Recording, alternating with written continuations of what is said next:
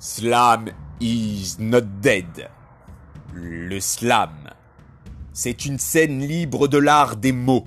Ce podcast vous présentera des slameurs et des slameuses.